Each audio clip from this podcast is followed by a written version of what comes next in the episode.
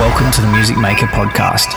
This is where we dive deep into the art of music creation, discussing the intricacies of music production, mindset, and the music industry, while connecting you with your favorite artists in order to help you on your own musical journey. I'm your host, Flash89. Let's get into it. Yo, what is up? Welcome to another episode of the Music Maker Podcast. I'm your host, Flash89. Now it's episode five, and this episode, I'm joined by Callum Reid who produces under the guise Lezen. And it's really cool, actually. He's killing it. He's actually just won the Yourshot DJ competition in Adelaide, taking it out as a wild card, uh, I might add. And not only that, he hosts the, the vibe on Fresh 92.7. So I'm stoked to have him on the podcast to talk. And uh, welcome, brother. It's good to be here, man. Nice catching up.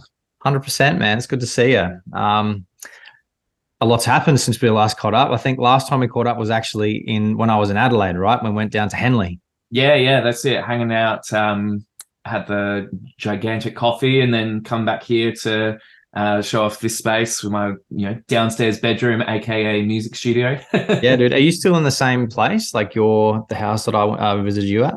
Yeah, yeah. So I've been here for, geez, two years now. Um, yep. which I was actually I was at my parents' place the other night, and I was like crap, I've been living out of home for two years now. And it's just yeah. absolutely flown by the last couple of years. And yeah, um, yeah, it it it very quickly stopped feeling um like when you first move out of home, it's kind of a little bit daunting or whatever. And hmm. especially mm. moving into my own place, like it felt like I couldn't touch anything because it was so new and everything was really nice now it feels lived in like there's dust and there's you know things yeah. and stuff so it actually feels like my house which is really nice mate wait what do you wait until if you ever have to like go home or visit for a bit and you're like oh man i just want my own space like yeah yeah yeah once you, once you move back you can't go back it was like low-key kind of nice like having dinner at mum and dad's and i was just like had a little like nap on the couch it was just like oh, this feels nice. Like you kind of let your guard down when you move home for a little bit or, you know, mm. go over for the night. Um, so it was it was really nice, but it's even nicer coming back to your own space again, of course. 100%, man. You know what? I always just miss like your parents cooking like for you. Like it sucks having to grow up and make your own meals. yeah, actually adulting and you you don't realize like when you are growing up, you don't realize how much of adulting is just what am I going to have for dinner tonight? Bro, literally, man. And shopping, oh, it's the worst. But anyway, uh, shout out to our parents for looking after us all those years. That's um, it. That's it. Yeah, man. So, um, in regards to music, like you, you've had a lot going on in the last, is it the last month, right? I think it was mm-hmm. the last month you actually took out the winning spot in um, Yourshot DJ competition, which was pretty wild. No yeah, pun, yeah. No pun intended.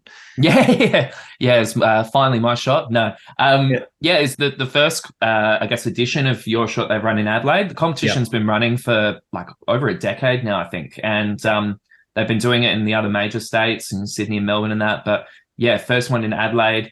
Um, it it was a bit of a, a wild sort of trip because I literally just um, saw it come up as an advertisement on um, Instagram, I think it was like a, a sponsored ad sort of thing, and mm. I sort of brushed past it and was like, oh, I know that it's primarily for just like contestants, you know, people who have no DJing experience at all. And mm. by this point, I've been DJing for over a decade. So I'm like, surely I can't enter in that. And mm. then the next couple of times it popped up, I was like, I'm just gonna have a look. I'm just gonna see yeah. like what it's about. You know, first one in Adelaide, that's kind of cool. Um, and I didn't realize they did this wildcard entry thing as well. So that's mm. for experienced DJs who just don't have the opportunity to kind of showcase what they're capable of. Yeah. And yeah, man, I just sort of went, screw it. I've I've been waiting for an opportunity like this to showcase what I'm actually capable of. And that's been a real sort of um I guess pain point for me is kind of not having those opportunities to really play the music that I love the most, or yeah. um, not being sort of, I guess, had a, had a chance taken on me, so to speak, to yeah, yeah. really show off what I can do, hmm. um, mm. and in my own sort of lane, if that makes sense. But yeah, mm. I, I, put my name forwards, and um, yeah, they, they can do up to fifty wildcards. So I compete against a bunch of other super talented DJs. And mm. ended up coming away with the win overall, which, you know, first prize is a um, DJ set overseas, which will happen next year. Oh, wow, man. I, did, I didn't know that. That's yeah, one of the biggest festivals in the world overseas. There's a, a massive long list. Um, so I could be going to America, Canada, somewhere in Europe, New Zealand, somewhere in the world. That's um, incredible. Yeah, as well as all these other amazing sponsor prize packs from you know uh, Red Bull, JBL, Pioneer DJ. So yeah, it's it's been a bit of a trip. I've really knuckled down on trying to promote it all on socials and and um, share my journey, share my experience of the competition. and um, it was really nice knowing that the the actual people running the competition sort of pay attention to that. I could see the the work I was putting in. Yeah. Um, and yeah, it all kind of came together on the day. Um, even after 10, 11 years of DJing, I was still absolutely packing it on the day. Um, mm. head in my set, and you know, I think it wasn't until after because I, I had to perform twice, so I did my heat and then the main sort of set, and it wasn't until after that main set that I was like, I think I've done it. Like I've given it my all, mm. and I hmm. think I might have this. And um, mm. yeah, such such a wild experience. It was on a high for like a good fortnight afterwards, and mm. yeah, I'm finally back down from cloud nine now. But um, hmm. yeah, absolute amazing experience all up. Bro, it's so cool to see. Yeah. And you can definitely tell, like, you'd put, I, I, saw you putting on the work on socials and stuff like that, just from an outside perspective. I mean, I'm interstate and Gold Coast and I could see mm. all the effort you're putting in and stuff. And I didn't know there were heats. That's pretty. So, so with heats, actually, yeah. so you were like, were you saving your best for last? You just coming out all guns blazing, or was it just kind of how to work? Yeah. So they run the competition across both Saturday and Sunday. Um, because they have so many people competing. Mm. So they do like a a Saturday slot and a Sunday slot um, with both the contestants and the wildcards. So for myself coming in as a wild card, I performed my heat on the Sunday. And what they then do is they pick a winner from the Saturday for each of the categories, pick a winner from the Sunday from each of the categories, and then the two winners from you know those categories compete against each other in the evening on Sunday night. Mm. So I competed against the Saturday wildcard winner, basically. Okay. Um, and um, the the notion is, you know, you you jump up on stage, you perform your set or your routine, whatever. Got a 25 minute set time, and you know, I did my thing, and then again, they were sort of like, "You're the Sunday wildcard winner," and literally from there, I've been like, "You won the Sunday wildcard slot." You're going straight back on to the main stage at Lion Arts Factory to play the same set again. And so I literally was just like, plug my USB in, plug my headphones in, straight back into now DJing in front of about two, 300 people um, to do the same set routine again and pray that I don't stuff anything up and can kind mm. of give it my all.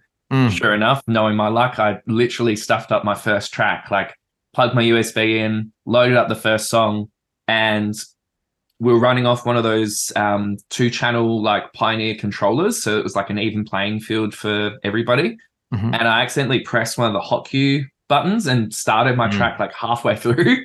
Oh, no. And I was just like, oh, of course, like I can't I can't show that I've just stuffed up my first track.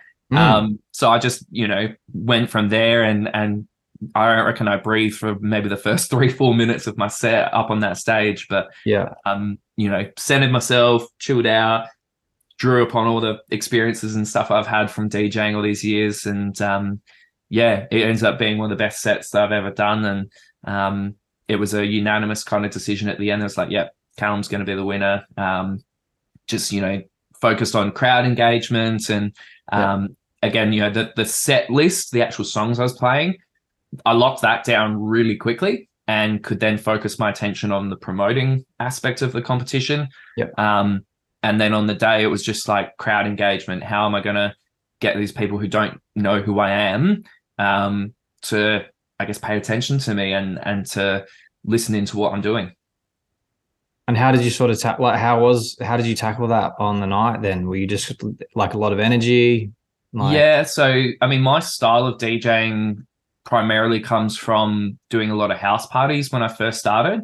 Yeah. So I've always been someone who likes to mix fairly quickly yeah. and likes to like I, I focus primarily on doing my own edits and mashups and mm. blending songs together um you know doing that sort of double drop kind of setup like what you do for like a drum and bass set or um you know my favorite dj axwell does it a lot as well we'll sort of blend multiple choruses or drops over the top of each other mm. so i do a lot of that stuff in my sets to keep the energy high and keep people engaged Um, but it was it was interesting. I was walking around throughout the day, looking at the other uh, wildcard entries and stuff, and everyone was playing really great music. It was a, an awesome vibe for the whole day. Yeah. But the one thing that really stood out to me was that um, that there was that I guess missing component of the sort of showmanship that you kind of have to bring sometimes to DJ sets. Like Absolutely.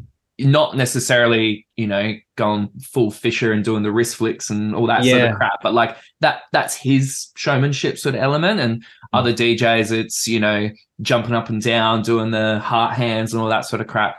But I was like, I, I I'm gonna do the um, you know, get everyone to sit down on the ground and then jump up when the drop hits kind of routine Yeah. it's you know it's super cringy and cheesy or whatever but i know that it works and i know that it'll be this sort of visual cue i guess because i was i was performing at a silent disco stage Mm. and i i don't really like silent discos and the premise of it i find it really Yeah. hard to engage with people in that environment so Yeah. I was like, how the hell do I get people to engage with what I'm playing where they can't actually like you're just walking through the room, you can't hear what I'm doing. You have to tune in and, and flick over to my channel. For sure. So let's engage the visual senses instead. Let's get everyone on the ground so that everyone else around is going, oh crap, like what's happening over there? Tune into my channel, Yeah. drop hits, everyone's listening to me going nuts, and it worked. So Mate, yeah, I did that both times. And on the main stage at Lion Arts, when I did that, you know, having 200 people in front of you jumping up and down's, you know, pretty, pretty epic feeling. Um, and from there, you know, my set just kind of built in energy. Again, I already had the songs laid out. So I knew that it was just going to get bigger and bigger and bigger. And um, yeah, like I said, it was probably the best DJ set I've ever done. So good, bro. Can I just ask? So you, when you were saying that, so you had like multiple sets there. So did you, you, you had silent disco, and then you had the main stage without the silent disco, and you sort of Yeah. did the same sort of process with them. The, the yeah, dis- it was literally like same set list. I did the same sort of like routine of, you know, jump. That's so- that's so good though, though. up. but like because silent discos, I, I agree. I'm, I think the same as you. I'm like, ah, man, like I don't know. I feel like a bit of a cop out sometimes, but to, Mm. to be able to have such a good response, like can they can be good. Don't get me wrong. Mm, Um, but to have such a good response, that's a really um, smart way, and also like a ballsy way, because Mm. You know people can sometimes go, "Nah, fuck that," like you know, and Mm. they don't they don't get into it. But I, I re- that's really cool, man. Like, congratulations, that's really good. It paid yeah off. and it was in the moment of just sort of thinking um yeah how how can i get these people more engaged um drawing upon as i said like 10 years worth of djing experience and you know there's a lot to be said i think for those early club gigs that i did when i first started that you know wasn't necessarily playing music i loved or it wasn't super passionate about the the the craft let's say you know Mm, but was there as an entertainer, as a you know, solely is to to make people's nights the best that I could. That was my primary job. Not you know, I think a lot of the time when it comes to having people who are like DJs and music producers, they kind of lose focus sometimes of what what the role primarily is for the DJ. The DJ is there as an entertainer and to give people a good night, play records that you know people are going to have fun with and all that sort of stuff.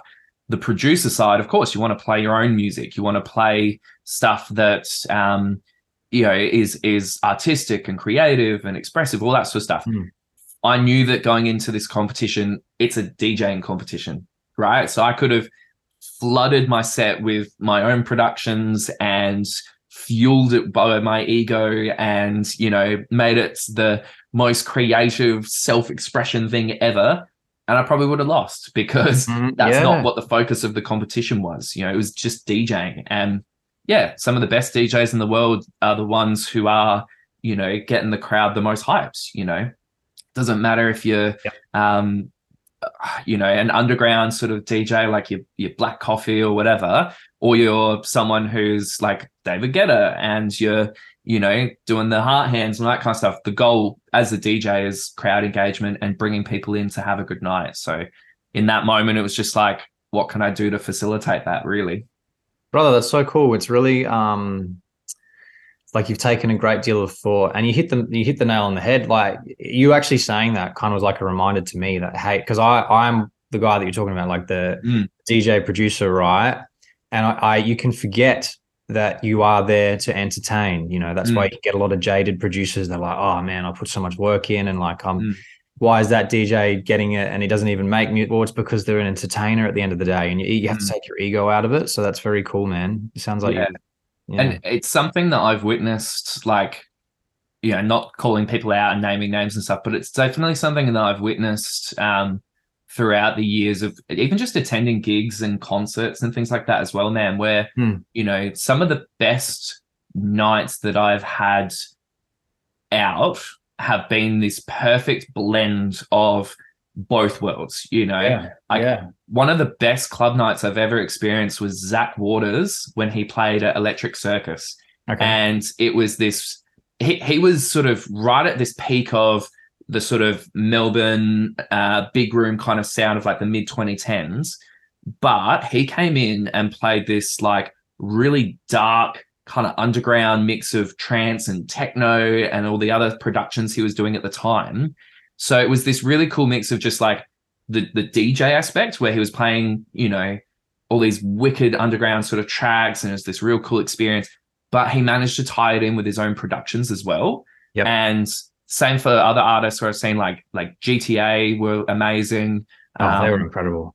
Yeah, yeah. And again, it was just that that perfect blend of of both worlds compared to artists where I've been super, super hyped to see them. Yeah. And they've not read the crowd once. They've not adjusted their set list mm. remotely mm. to their audience that they're playing to. Yeah. And as you said, they, they walk off jaded and they're like, oh, that was a that was a shit night. I'm like, yeah, mm. I wonder why. Like you're not mm. playing a single song that people recognize or yeah. can engage with. And really, just yeah, as much as like the the DJ DJ who I guess can sometimes then struggle more because they uh, in in the current sort of climate, it's harder to get the same recognition as someone who's, you know, the the producer DJ, let's say, um, because you, you kind of in these days you want to have both. Uh, let's say the the just a soul DJing side of things, there is an element of like a bit of a ceiling, yeah, um, to that. Unless you're like Hot Dub Time Machine, in which case, of course, you've your whole thing is you mm. are just solely the DJ and you're yeah. an amazing performer. That's your yeah. thing. Yeah. Um, but that's few and far between. There's there's very few of those types of performers uh, in the current climate. I'd say. Mm, definitely, it is a balancing act. Like mm. you know, you don't want to just sell out. You don't want to sell out and go full on and play completely to the crowd, but you don't want to be so into your own thing that you're not paying attention to the crowd. It, at the end of the day, it's like you're an entertainer, but also I don't know. It's a, it's a tricky one, hey, but um, mm. something to be aware of, I reckon, definitely for producers. Um, and definitely, I think if your goal is you want to balance both DJing and producing, like I I sometimes get a chip on my shoulder where I'm like I'd really like to play at venue X or Y or Z or play this event or that event. Mm. And again, like that's coming from my own ego and being like, I should have that opportunity or whatever. Mm, but yeah, you should as step, if like as if you're like you're entitled to it in a way. Yeah, yeah, almost. Mm, and it's mm. like if I take a step back and really sort of self-analyze, I'm like, okay, well, if if I if I wanted to be a resident at venue whatever, then I'm solely there as the DJ side of things. Mm. And that's not expressive enough for me to really feel fulfilled. Just as much as if I went into a, a warm up set for a really big artist, okay, well, cool. I'm going to, you know, play all my own music and show the world how great I am and all that kind of stuff. Like both come from the wrong place. Um, yeah, yeah, yeah, yeah. If you if you're the resident, and I know that you've done that yourself, like um, you know, countless awesome nights where I've, you know, seen you play at venues like Electric Circus throughout the years and like having those experiences where it's like you're there, you're DJing, you're playing to the crowds, all of that kind of stuff. Um, versus, yeah, like having then also seen you do the Flash 89 thing and, and it's predominantly your own productions and stuff. And that's mm. equally as awesome. But it's hard to balance both sides. And you mm. got to really step back and think about what your primary objective is. Do you want to be mm. the the artist? Do you want to be the DJ? Do you want to find somewhere in the middle? Mm. And if you want to sit in the middle, then there's going to be opportunities on either side you'll miss out on as a result of that. Mm. Yeah, very wise, man. 100%. Hmm. Um, yeah, that's cool.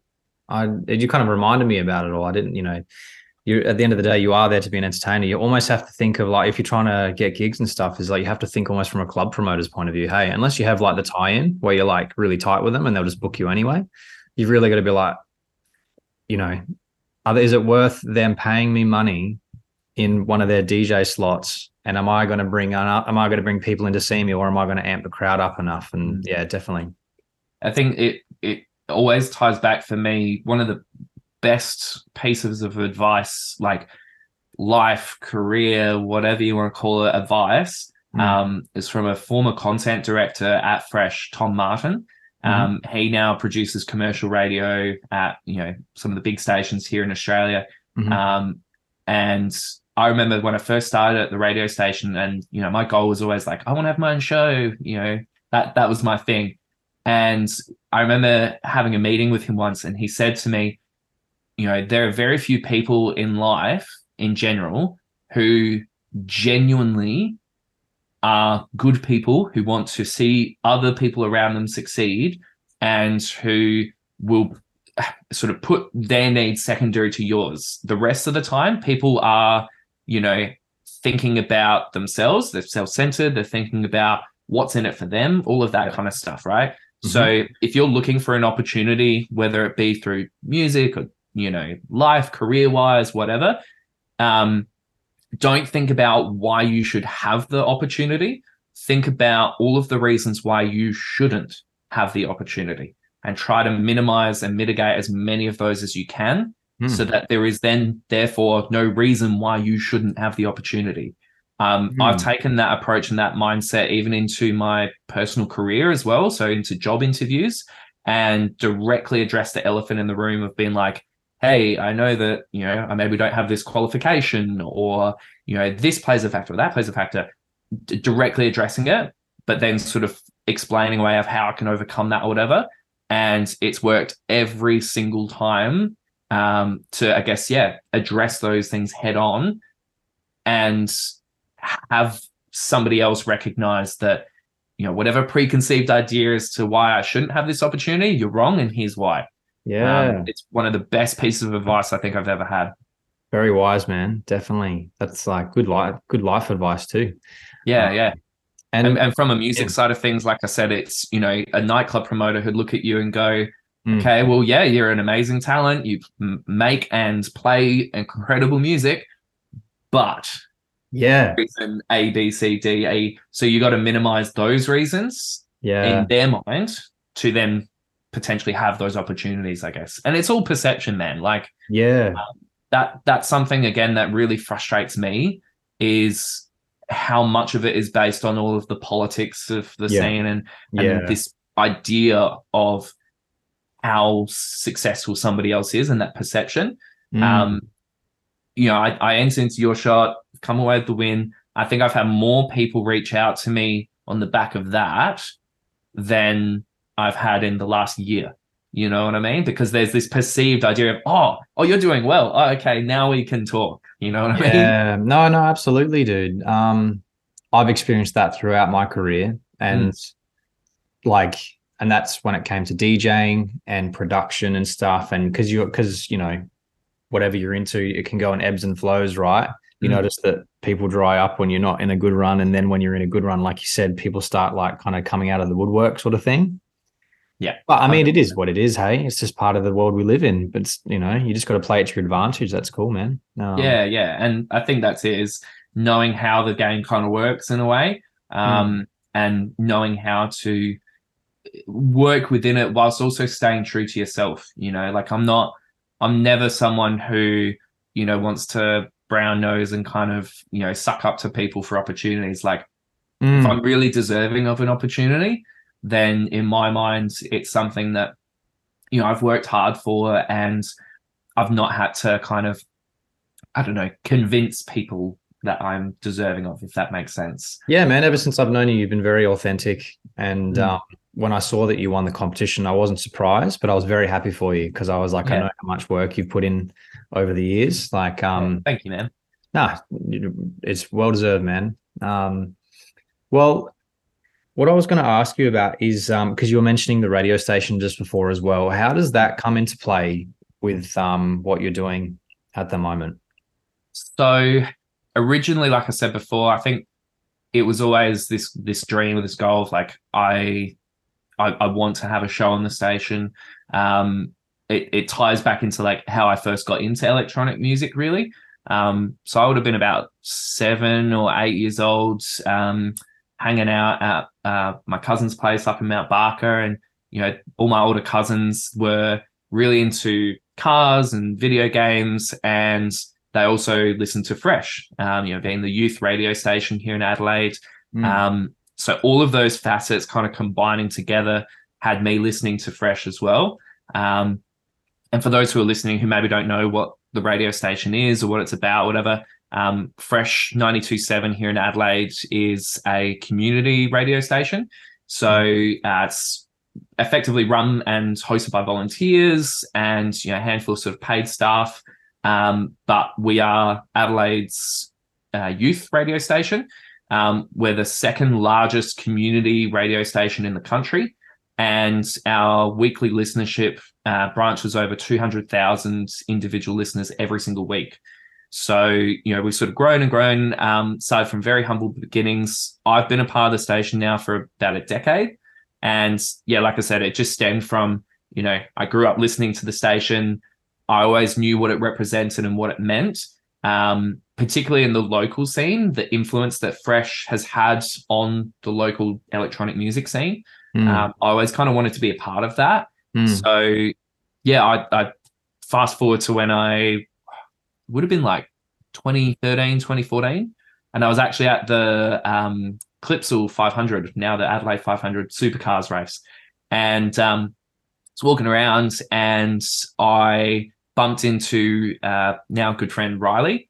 And he was DJing on a uh, Red Bull sponsored car so it was like a old London taxi looking thing that they'd like jacked up on massive wheels, off-road tires and stuff, and had DJ gear in the back. So he was playing out the back of that, started packing up his gear. I just went up to him and was like, How the hell did you get this gig? You know, I've been DJing for like a year maybe. I was just like, How did you get this opportunity? I want to I want to do this. He's like, Oh, well, you know, I've got connections because I do a show on Fresh. And I was like, bang, that's my in. That's my next sort of thing. I want to be a show host on Fresh. Mm. Um, so I joined the station when I was in high school, did content work, sort of worked up, and as I say, from this advice I received from the content manager at the time, Tom, um, found all the reasons why I shouldn't have a show. You know, I uh, wasn't confident enough and didn't have the on air Oh, so he said that to you. Did he, is that where he was like, "Yo, like these are all where areas you're lacking, and and you should try and improve these." Yeah, straight mm. and hmm. and then gave me the opportunity for that, uh, which is is the crucial part. Like I, Fantastic. he knew that I love music. He knew I knew electronic music inside and out, and mm. could talk about dance music till my ears fell off, kind of thing. mm. But what I was lacking in them was okay, how do I do the the radio side effectively, the announcing hmm. side? um, how do I communicate a message and and keep my energy up on the radio without getting nervous? All of those kinds of elements, you know. Mm. Um, so every opportunity I then had at Fresh was towards this end goal of I want to have my own show mm. and bridging those gaps, I guess, that I had within my skill set. Um, and I guess now working as a like as a, a trainer and a facilitator, that progression and that journey makes a lot more sense to me now. Um, yeah. Again, it's it's a filling in those gaps for this end goal of I want to be a, a show host on the station. Yeah. I started doing 12 till 2 on a Saturday night and then have worked my way now to 6 till 8 on Friday nights. Oh, good spot, um, man. Well done. Yeah. And of, of all the specialty show sort of slots for us DJs, that's kind mm. of one of the, the main ones, which is amazing. Mm. Um, and yeah, I've been doing my show for seven years now. Mm. I do still go through seven phases. Years. That's a good um, effort, man. That's cracker effort, man. Yeah, yeah. So it's, seeing the other day, it's like more than 350 episodes, be coming up to like around the 400 kind of mark. Incredible, because it's it, it, it's hard work doing that show. Like like I actually had a show before Fresh was in the building it is in now with mm. Uberjacks, and we had different names, and like it is like it, you're doing it every week and you, you get to that good slot, but it's like you got to show up every week and stuff. And you might love it, but there's a lot of prep work that goes into it, right? Yeah, like I mean, for me personally, it's it's a, a yes and no answer, I guess. Yes, okay. in the sense of like I've got to go through, I've got to download new music, go through yeah. all these promos. I'm very fortunate that being a part of Fresh means I do get a lot of music sent to me. Yeah. So I'm going through and finding new tracks, going through promos. Mm. So there's a lot of time investment in that sense. Um, I guess I'm just fortunate because I'm also DJing on the side. I'd be doing that anyways. Yeah. Okay. So yeah. there's a lot of the prep work and, and investment and stuff that um, is stuff that I'd be doing in my own sort of DJing world, anyways. Yeah. Yep. Um, so for me, the way I operate, I don't tend to pre-plan my set list for the radio show or anything. I literally just rock up and treat it like a DJ set. Mm-hmm. Um, you know, going through what are the new tunes I want to play. Yeah. Um, can I do any cool like live mashups and blends on the station on on air? Sorry. Yeah. Um, and also then go okay, like let's dig through some older tunes and throw those on air and just yeah, like I said, like it's a two hour DJ set for me every single week. So um, good. I've got a old like Traktor S2 here at home. That was my first controller. But mm. other than that, I haven't got any gear to practice DJing with. So it's for me just a cool opportunity to rock up, do my thing, practice DJing yeah, for two hours course. every week. You know, live on radio, so good. Yeah, yeah, yeah. So mm. you know, in terms of how it fits in with the current sort of thing for me, like I said, I still go through moments of um more than anything, just like self doubt, kind of looking at being like, where does this fit in with with the bigger picture? You know, like mm. um, I think hosting a show, hosting hosting a radio show on Fresh does mean something different now compared to when I first started. Mm. I think when I first started, it was still a very like underground focused station.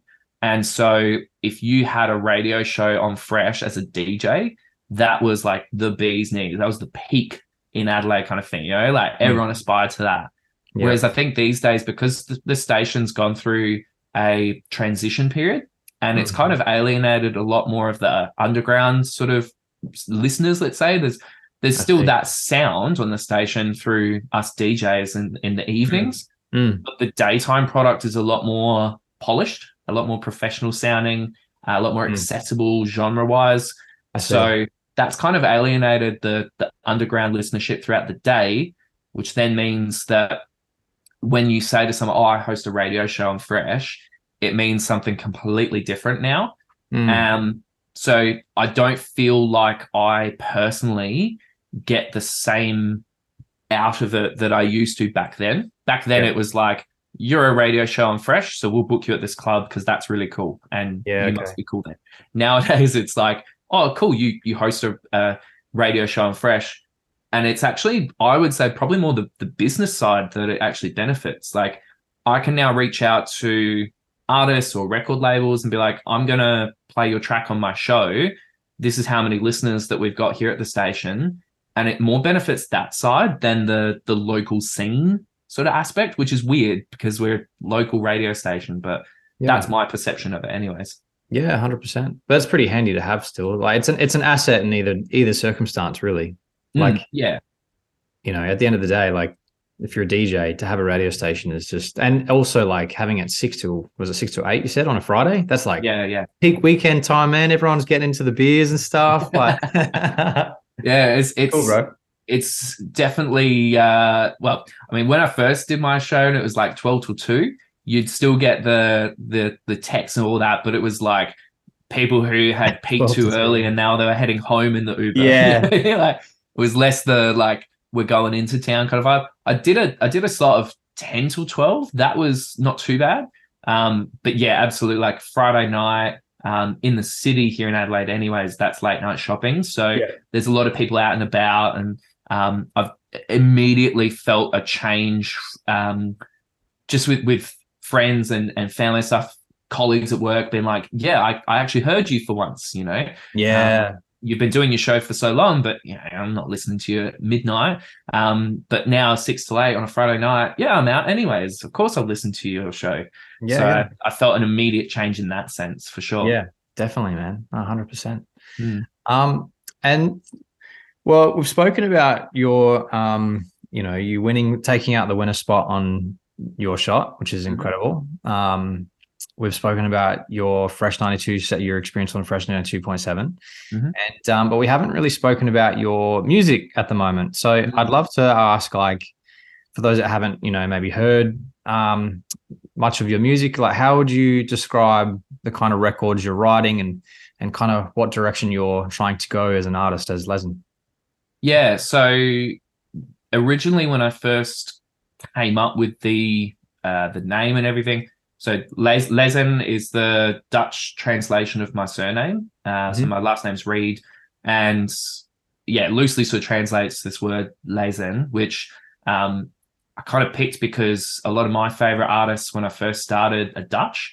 So like Tiesto, yep. Hardwell, all these sorts of guys, and mm. Hardwell, his name uh, is a literal translation of his surname, which is Van der Korpen. And so you take that and it literally translates to hard well. So mm. that's how he came up with his name. And same with like uh was it Dyro as well? His name was like Dioroson or something. Mm. So just took the Dioro bit. Um so oh yeah, I wanted some sort of play on words. And initially it was like my sound is going to be influenced heavily by, you know, Dutch house music and all these Dutch artists, what they're doing. Um, I've always been a fan of Swedish House Mafia and that sort of Swedish mm. progressive sort of sound. Quite melodic sort of stuff.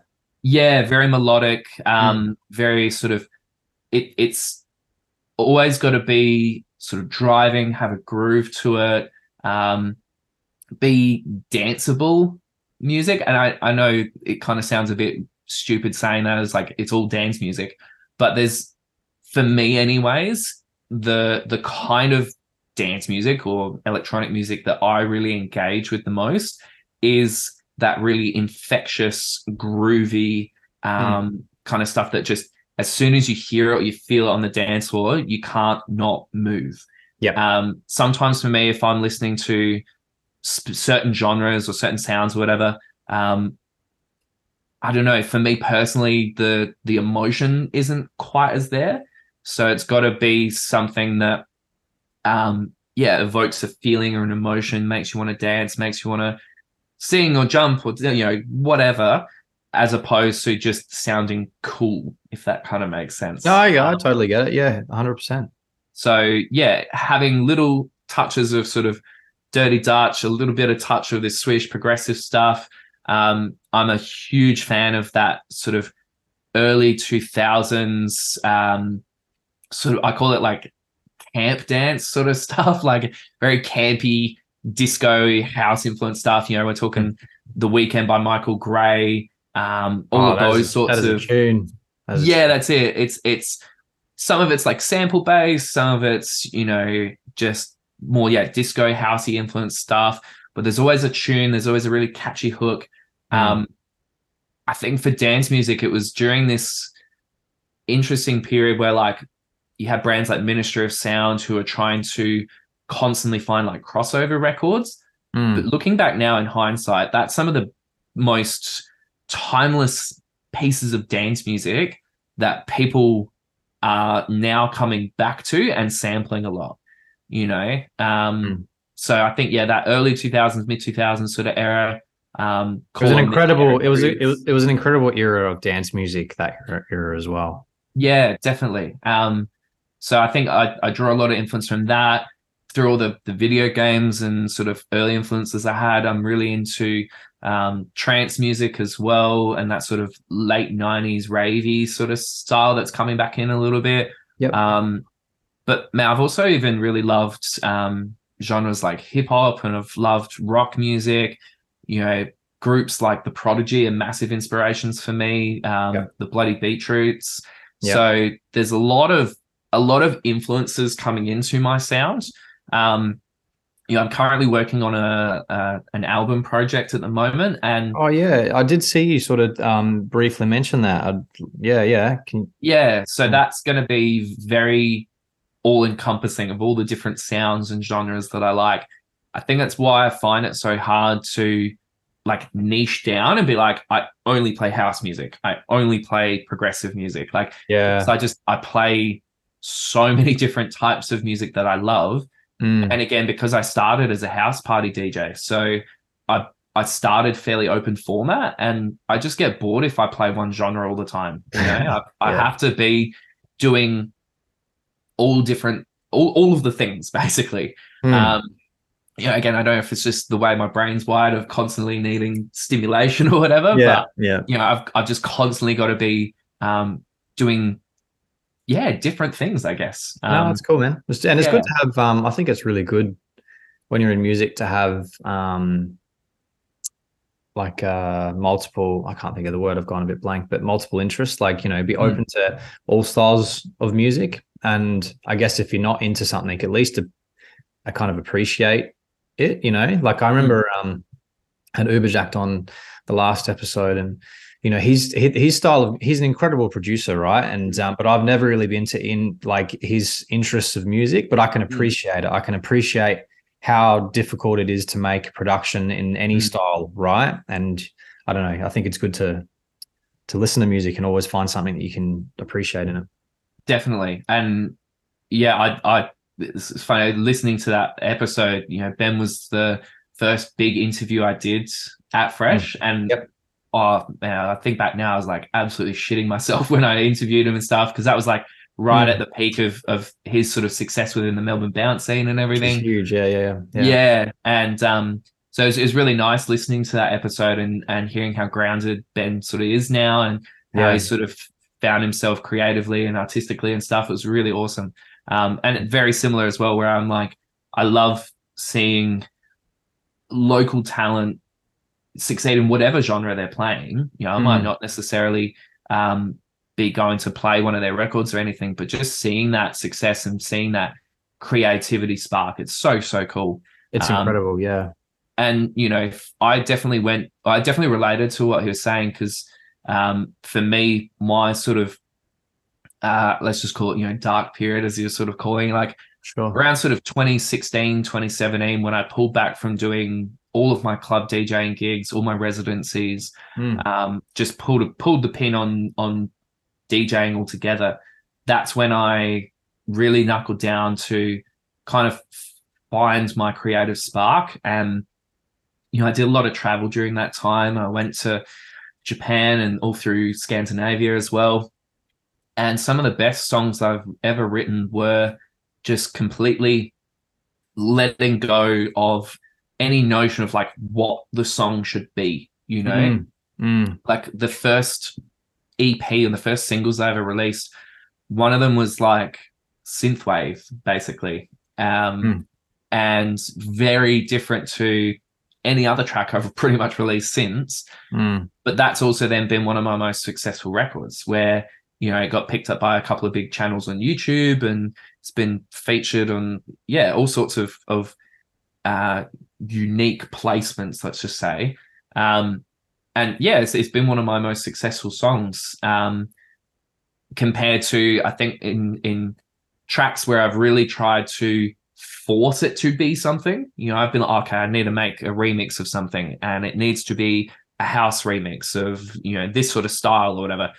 They've all been flops and have never done anything for me, and I don't even play anymore because they don't feel authentic to me Mm. Yeah. um, this whole album writing process has been really um, almost sort of therapeutic in that sense because it's been just completely letting go of my ego and just just writing and creating something that feels cool. Um, with that comes a bit of anxiety because you're just like, shit, I hope other people like this too. Um, but again, I, I back what Ben was saying in the last episode of just being like, you got to let go of that. You got to not care so much about what other people think and focus in on what you get out of it. Um, m- Mhm. More so the process than the end product as well. Like um, the the book that he was referencing there from Rick Rubin. Rick's uh, a real advocate on this notion that like focus on the process, not the end product. Really, the end product will be what it will be. But if you focus on the process and enjoy that, then that's how you get to a good end product, basically. hundred percent. For those that um don't know, that book is The Creative Act. Um, Mm. by Rick I just I just got it actually, and um, started listening to it after having spoken to Ben, and yeah, it's exactly that, man. And it's it's I don't know, it's I found it really comforting. Like I, I'm just listening to it on Audible, and because it's hard, right? Because as we were speaking before about earlier, in um, you know, with um, you're there to entertain, right? Mm. But you get into, I feel like you get into the music side of things, the music making side of things to be creative and stuff. But like it's um it's like a slippery slope because you're trying to make something because you're really passionate about it and stuff but then there's so much external noise that'll kind of manipulate that into other things like oh this needs to be a certain style or it needs to be a certain way to for people to like it and it's like at the end of the day it's you're really just making it for you right and if someone likes it awesome but yeah it's a tricky one there's a element i think where because music isn't still isn't and and you know when I started this album process, it wasn't because it wasn't my full time thing. There's an element of um, you know I'm not I'm not relying on this to, yes. to be yep. a success and yes and help me put food on the table kind of thing you know like i i don't envy artists who um, rely on music as their sole source of income because that mm-hmm. can lead to um, a, a, compromise sometimes in the the artistic uh, side and the creative side. Like I was thinking about this the other day. Like you look at someone like uh, Fred again right now, who's obviously blown up in the last few years. He had a lot of success quietly before he was Fred again. You know, he was writing for Ed Sheeran. He did stuff with Stormzy, so he had success. Okay. But now he's Fred again. So now he's a brand, and he has all this pressure on him to mm. innovate and be successful and have stuff that is both unique and creative and everything, but is also a financial success because he's a huge business now. And I can't imagine what kind of pressure that would be like, man. You know, I'm mm. there working a normal nine to five and then doing music when I can. Um, so there's no pressure on me. Like, mm. I'm going to write stuff that I love.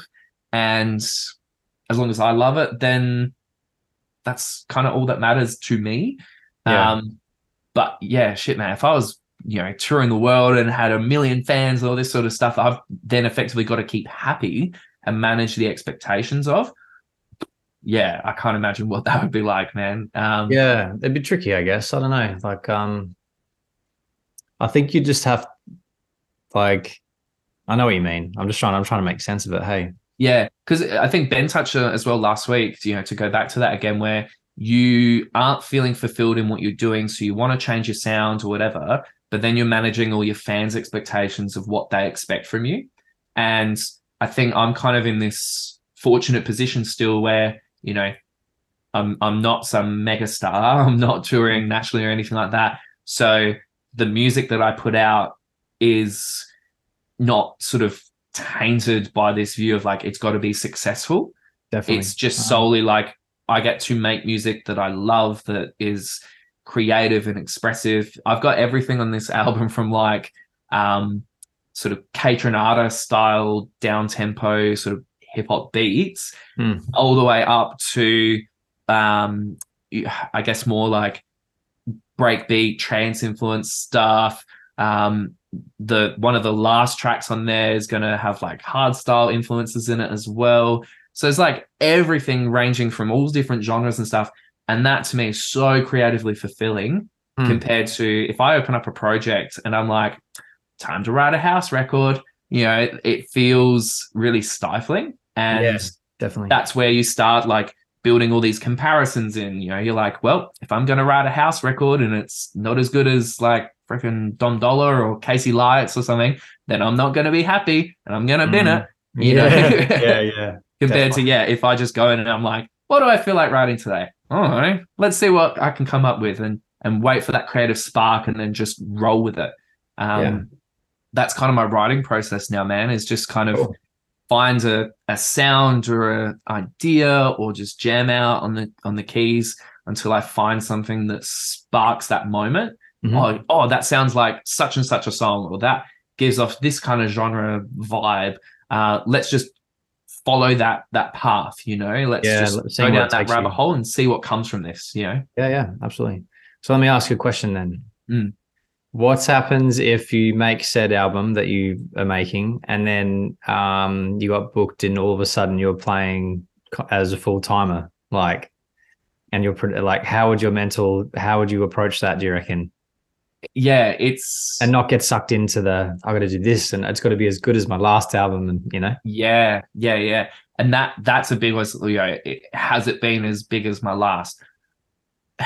It's really interesting. I've met couple of artists now, uh, big Aussie artists who've had six like major major success in the past. Yep. Who maybe aren't as big now as they were back then. Mm-hmm. And yeah, I don't know. Part of me in those moments when I've met these artists has sort of been like, I feel kind of sad for them in a way because they're not at that peak anymore. You know, whether it be they've tried to shift genres and it hasn't worked, or the stuff that they're making hasn't um, stayed as current and as relevant or whatever. And you know that that changes everything for them. You know, maybe they mm. were playing at like freaking Tomorrowland, and yeah. now they're working a normal nine to five. Like, yeah, yeah, yeah, I, yeah. I've I've seen that not just in the music industry, man, but like in other sort of fields as well. Like, literally people who I've um, looked up to within like the car racing scene, for example. Like, I'm massively into cars, and I hope he doesn't mind me saying this, but you know, there's a guy who I work with who um, he was the national champion for uh, drifting in Australia in 2007, I think it was. Yeah. And for various reasons, you know, he he was the top of his game, all these massive sponsors, all this sort of stuff happening. And I literally had a poster of him in my bedroom as a kid, man. And wow. fast forward to you know a couple of years ago, and I was teaching him how to do his job. So it wow. was this sort of weird sort of feeling of like you're literally this person I've looked up to so much, and you had all this success and this peak sort of moment. Mm. And I felt kind of awkward sort of saying this to him, but I was just like, how does it feel going from that to where you are now, kind of thing. Mm. Um, and I don't know. I feel like you find fulfillment in the little things. You know, I mm. ultimately know that if I had some success and it was short lived and then I came back home to a normal life, like I would have given it my all. Yeah. I would have left nothing on the table. Um, mm. you know, I would have have gone hundred percent all all chips on black kind of thing. Hmm. And mm. Then being able to step back and say, geez, that was good. You know, yeah, that's cool, man. Like in other things in life, like you know, I've at that point maybe it's I've got a family, I'm still with my current partner, and and mm-hmm. got a roof over my head. Like you find those fulfillments and this happiness, um, that happiness and, and other things in life. Yeah. Um, so I wouldn't be mad if I, you know, was at the top of my game and then, you know, did a follow up album and it completely flopped because I just go, okay, well, it's still the best that I can do. So, mm. you know, for me, it's still fulfilling. For me, it's still uh, you know, the best thing I've ever done. And if an audience doesn't like that, so be it. I'm still yeah. doing this for me though. Yeah. Um, I look to artists like Daft Punk, I think, more than anything for that. Because oh, you God. think about like I'm such a fanboy. yeah, dude. You think about like what they really did. Like they they produced some of the best pieces of electronic music, timeless records, and I don't think there's a single moment in their entire career where you could argue they sold out. You know what I mean? Like, yeah, literally, you can sense it from their records and all their creative decisions. Yeah, and I aspire to that more than I aspire to like super mega international DJ. When I started, for sure, I was like, I want to be like DJ Mag top 100, woo! And mm. now it's just shifted completely yeah. to be like, I just want to make stuff that is unique and creative and fulfilling. And again, looking to artists like Daft Punk, I look to artists like Porter Robinson, who realistically, in in his moment of like the early 2010s, he was one of the biggest DJs blowing up in the scene. You know, doing all the electro house kind of main room stuff. And then he just dropped off the face of the earth and then came back with an album that sounded like J-pop. You know what I mean? And all this like kooky creative kind of stuff. Mm. Um, and that to me is so much more inspiring than you know i've written 50 million records that all sound identical i guess Yeah, and i've had heaps of success as a result Yeah, man. It sounds like you've got a lot of awareness of like yourself as a person. Just Mm. speaking to you, like you know, you've refer as we've spoken, you've referenced your ego a lot. Mm. Have you? Yeah, is that is that just me noticing that, or have you taken like you know, um, have you put much effort into getting to that point? You know. yeah i i, I definitely still um uh, like i said before i think because i had this moment of like pulling back from doing all the club gigs and kind of stepping away from the scene for a little while i still do my Yeah. radio show and amongst it all but Yeah. um yeah i went through or have have been through you know multiple kind of major depressive episodes and really really tricky periods of of my life Mm. um and i guess trying to find a lot of a lot of meaning in um in amongst the madness whether it be like Mm.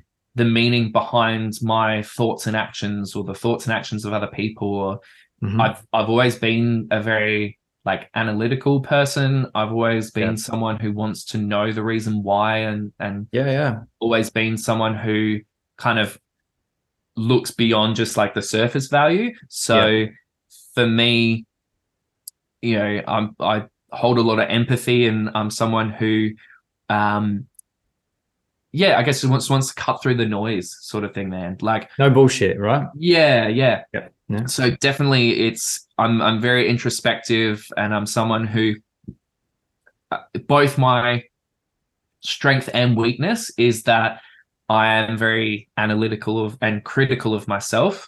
Um so in in one breath I'll be like carefree, you know, create whatever I want in life and everything's dandy, sweet and dandy, compared to like I literally still with this Yourshot thing felt like I'd rock up and there would be nobody there for me and was like Yeah. my biggest critic and absolutely shitting it, you know? Mm. So yeah, I'm I'm very um very self-aware and that's it's definitely by design. It's definitely, you know, I try to be um put a lot of emphasis and focus on that, but uh I think it was during the um chat that you had with Mitch needs no sleep as well where you're kind Mhm. of talking about like analysis paralysis kind of stuff a bit, I think.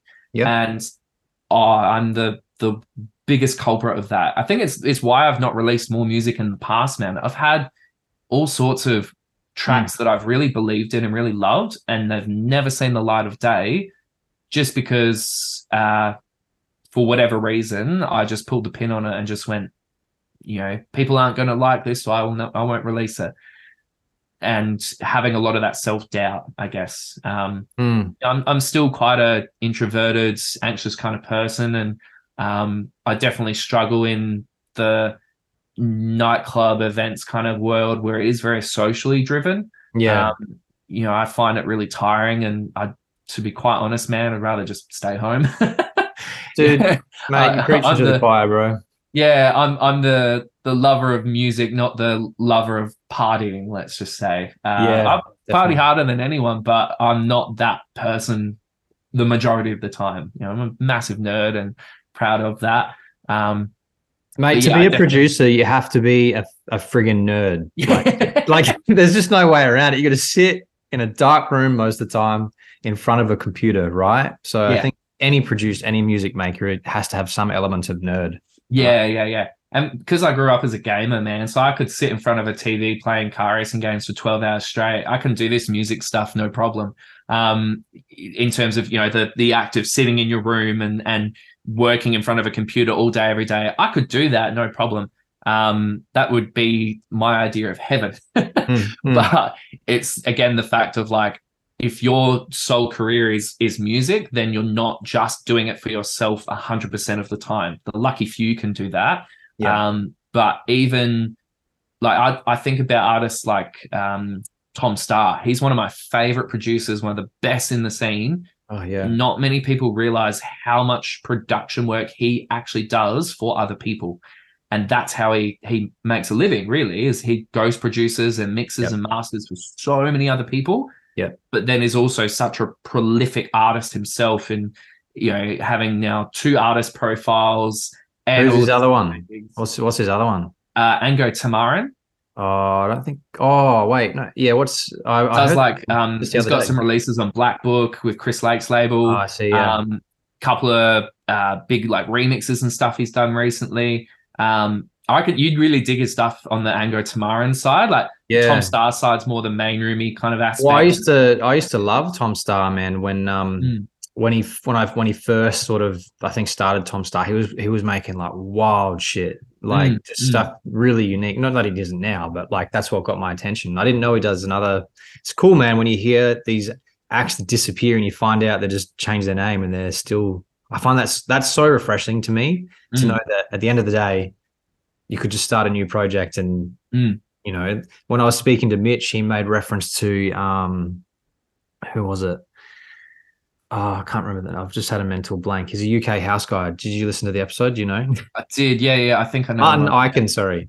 Yeah, yeah, yeah, yeah. Yeah, and he was just saying like, you know, like, yeah, this is his one of it, like not his first alias. I think it's his third that's taken off, and it's just I Mm. don't know. That's just there's a little bit of uh, comfort knowing that I don't know. There's always opportunity, right? Yeah, hundred percent, hundred percent. And I've done a little bit of that. I've got two other artist profiles that I release under. Um, one's uh, Simpsons reference, which is Miguel Sanchez. Uh, Oh, yeah. the, the moment where um, Lionel Hutz uh, is babysitting the Simpsons kids, and he burns all of his documents, and it's like the um, what does he say? So the Lionel Hutz, the man you once knew, is no more. Say hello to Miguel Sanchez and so it's a reference to that. I've been like, Yeah. screw what you know in the past. Here's who I am, kind of thing. Um, Hmm. and that's, That's more cool. of the like housey, techie kind of stuff, like what you Oh, yeah. make. Yep. Um, and I did an official remix for Milky Chance on that profile. So that's the only track I've released under that so far. I didn't even Um, know you did that, man. That's pretty cool. Man, Yeah, yeah. So I've had- I'll have a listen.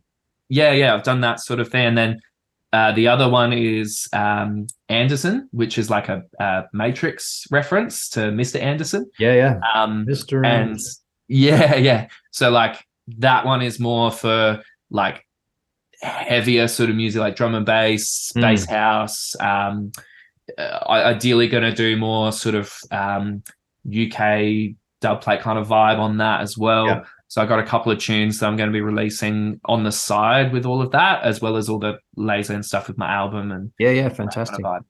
So cool, man.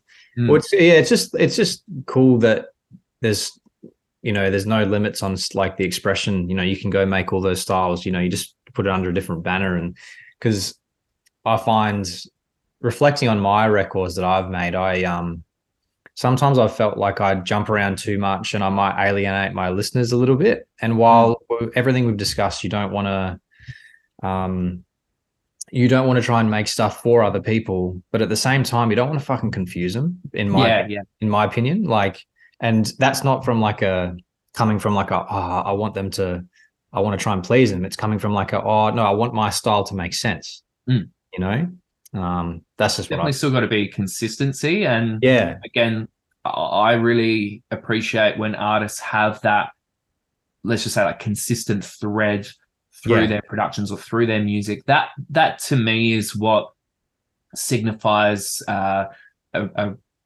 a producer who really, I guess, kind of takes off. Like Mm. I think right now, like man, the moment in the Aussie scene being Dom Dolla, like you Mm. think to all of his most recent records, and yes, they are all house tracks, but there are certain elements within them that are consistent kind of threads or Yeah. like they're not complete copy paste jobs Mm. but they still have like similar sort of feel i guess is is the way to describe it.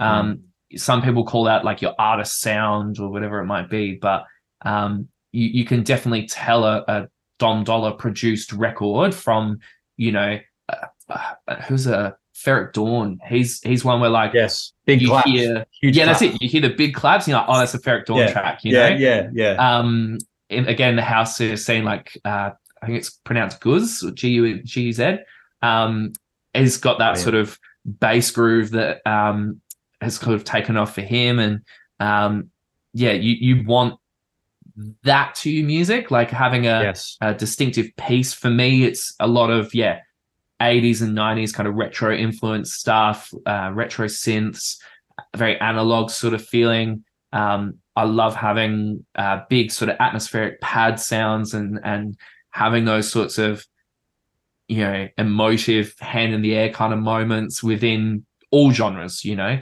um, so that that's what kind of drives me and motivates me with my mm. music and trying to i guess identify what my sound is so to speak mm. um, so that that way this album is a consistent thread whilst also touching lots of different genres you know yeah definitely man tricky Absolutely. but tricky yeah i think it's just maybe having again like maybe a bit of an awareness to it and it comes mm. to like like you said all the sounds you're using just having it um getting maybe con- a little bit of consistency with certain types of sounds, certain types of rhythms, certain like sound selection in terms of sample, actual sample drum samples like that. When I think of Dom Dolla, I can, you know, I just he has a certain he pro. I feel like he programs his drums in a certain way that are very mm. familiar, mm. and same with his bass lines as well.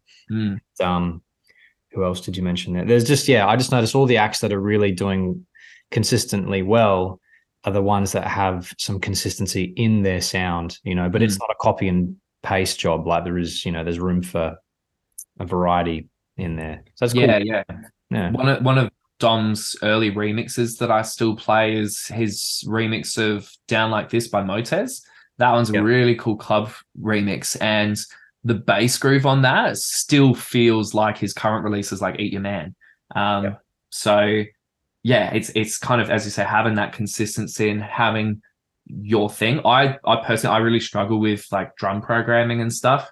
Um, mm. so I try to focus more, yeah, on the the synths and and those sorts of things. Mm. Um, trying to find little hacks within Ableton, which is my DAW, um, to you know overcome a, a, lack of music theory knowledge and you know focus more on feeling and emotion and um, I definitely still like want to obviously want to stay in key and all that kind of stuff, but like finding little hacks within the software so that I can do that whilst still just kind of jamming out and, and whatnot. Um, mo- a lot of my melodies and stuff are all improvised or writing them out and stuff. Um, but yeah, like I said, trying to kind of treat it treat it like how how Uberjak'd was describing it, like a video mm. game you know, I treat it very similarly in terms of my workflow and um, that that comes through in my songs. I feel like like yeah, you can kind of hear and feel the parameters I've set for myself and the limitations I've placed on myself in order to write a song um, without it feeling too copy paste, if that kind of makes sense. Definitely, man. Um, I think like yeah, the I, mo- I reckon most producers, a lot of them would start as DJs, right? Like I'm the mm. same. Like I started as a DJ, so I wasn't classically trained or anything like that, and mm. it's constantly finding out ways around the limitations, right? Mm. Without being able to just play an orchestra off the bat. Yeah, yeah. Uh, have you heard of Chord Jam? Chord Jam. Uh, I have. I think heard of her. I was using. There's one online. Um, that I was using that um, just like a, a web based thing that is very similar to Chord Jam. Yeah. Um, we can literally just like effectively like just type in the chords sort of thing and it would actually export it as MIDI that you can then drop into your project. Yeah, yeah, definitely. Um, so that was like a web based thing. I actually um I use uh, in Ableton there's a, a MIDI effect called scale and oh yeah, I think I've seen that. Yeah, so within that there's different presets that Ableton has set. Um, if if ever there was a cheat code to writing music, this mm. is it. Um, mm. And you can basically go down. They've got a, um, preset for a uh, major scale and a minor scale. Mm-hmm. I think in I'm just I'm actually opening Ableton just to quickly double check it. But yeah, um, in older versions, it's called like C major or C minor. Um, but then there's a little wheel where you can turn it to whatever um, sort of root note you want. So if you want yeah. it in D minor or F minor, A minor, you just turn the wheel. Yeah. I literally put that on all my MIDI tracks, and then I can play my piano like I normally would uh, in the background here, and write, you know, play chords, play melodies, whatever. and I'll always be in key no matter what. That's so cool. it converts whatever MIDI note you play into that scale you're trying to play in. So it plays it in the scale, but it doesn't make your notes that you're hitting a chord. It's just you're just makes it, it just makes everything in key, right? Yeah, yeah, and Cool. you, there are again you've got a chord plugin within um, the MIDI effects thing in Ableton. I don't use that one, but Okay. um because I, I do at least have the basic understanding of you know whether you're playing a, a third or a fourth or a fifth and those sorts of things Yeah, so yeah. i'm still kind of if you were watching me in the studio it's still very clunky it's still like ooh third note seventh I'm the same, worry. Yeah, yeah. but like I'm like one, know, two, three, four. Yeah, like you know, major. I mean, you know. yeah yeah yeah so whether i'm doing that or i'm writing them in no matter Mm. what note is there midi note is there um it converts that to the next nearest yeah. note within the scale yeah Yeah, definitely, man. Well, that's cool. Yeah. Um, I think uh, I referenced chord jam. I haven't made a record with it yet, but I was having a bash around with it just before because like it's it's similar, but it just you can select your key and it'll play a whole bunch of different chord progressions depending what key you you choose. Mm. And um, for me, it's like you know when you I don't know if you've ever been like this, but every time I meet another musician, I'm like, oh, what do you play? Oh, you play piano. We should work together. Like, you know, because you're like, you know, you'd love to use their skills together collaboratively. But this kind of is like having someone that knows how to play his keys, except you get to choose the keys. So yeah Um, yeah yeah very so much guess- and yeah, Like- for anyone listening, it'd be scales, like you said, and chord chord jam is cool as well. Yeah, yeah. And um the other thing that I have quite often done in tracks is um uh, within Ableton you can extract the melody or harmony of samples.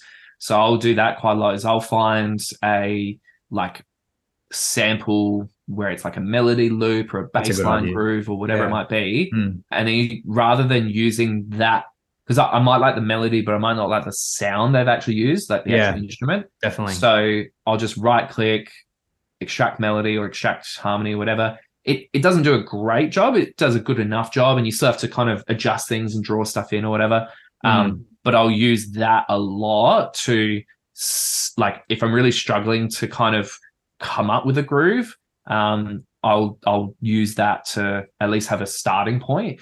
Um, particularly as I said, like I'm not musically uh, trained in any way, so you know, I'll often go to my um, I guess sort of favorite scales. Let's say like heaps of my records are right in F sharp minor for whatever reason. It's like my Oh, favorite really? scale. I'm al- I'm always Um, in G minor, bro. yeah, yeah, yeah. That's it. So around that sort of mark, I'm always writing stuff in. Um, Yeah. So it's a good way for me to break out of that habit and yeah, you know, definitely. find like a loop that sounds really cool, extract the melody from that, and then transpose it to a different scale or whatever. Like just sort of breaking the system to kind of yeah break my own um, preconceived ideas of like how I should write a song and and break those boundaries I set for myself. Like I said before. Yeah, just about being more creative. Hey, like because I think when you're producing um, at whatever level, depending on say if say if you're programming a bass line, there's only so many combinations you have banging it out on the keyboard, right? And then like by doing these little strategies, like you know, like you just said, with a, um, using a sample or chord jam or scales, whatever, like these just give you like a a different starting point usually. Mm, mm. I find. I- you know, I'm, I'm not someone who writes a song the same way every time. Like some producers will be like, oh, I always start with the drums or I always Yeah. start with the bass line, whatever. I, I can't do that because I write so many different kinds of music and different Yeah. genres. So the way that I operate now, like I said, is like finding that creative spark, that sound, that idea, whatever it might be. Mhm. Um, and it's different every time. Sometimes it might be I find a preset that sounds cool even like midway through a project, like if I find a preset that sounds really cool and um I, I go like, oh, that could write a really cool record in this genre, I will like stop what I'm doing, open up a brand new Ableton project, take that preset with me and just get the idea out while it's it's there kind of thing. Like spend 30 minutes just bumping something out. Yep. And I can always come back to that other project later. But while you've got that creative sort of moment, that little spark, I try to get pen to paper as quickly as I can. Yeah, for sure. Um, and you know, some people will do that with like voice memos and stuff like that as well, like record Yep. it into their phone if a melody comes to their mind or you know, whatever it might be. But I guess that's again just like a practical example within the software of how I'll just like, you know, again, maybe it's like ADHD brain or something, but I'll like stop what I'm doing, get distracted by something, and then hit the ground running with it, like just to get pen to paper, you know? Absolutely, man. It's definitely. It's about staying creative, right? Yeah, Just- yeah, Just let it flow. yeah yeah that that's having that workflow and having that flow state kind of thing um when i worked with uh Odd Mob he and i worked on a track together a few years ago Mm. um, when i was still living at home uh so he came over to my parents house and we were in my bedroom jamming out and he took the took the steering wheel so to speak and was was running ableton and at that point i'd never really collaborated with anyone musically before so Mm. like it was such an overwhelming experience, not just because I, I'm a massive fan of his, but also the fact that his workflow is so damn fast. Yep. he was just bang, bang, bang, bang, bang, bang. And I'm sitting back being like, what about that clap? Shouldn't we go back and fix that? Like that sounded a Yeah. little bit off. He's like, dude, worry about that later. Let's just get every idea in our head down. And he was asking me, it, it was really confronting in one moment because he was asking me to um, say like a vocal idea uh, for you know like a vocal hook or you know the little pre-drop vocal or whatever and Mm. i just froze man like i couldn't come up with anything in that moment because i was like over analyzing it to the nth degree and being like well i gotta say something cool but not so cool that it catches people off guard and it can't be cringy and i just froze i couldn't say anything um Yeah. and you know you, you listen to some of his records like it's literally just the words like i'm losing control or i think i'm losing control or feeling free ecstasy like it doesn't need to be anything Yeah. wild or crazy Hundred percent, man. to be something get something down onto paper Mm. and i froze i couldn't think of anything so right.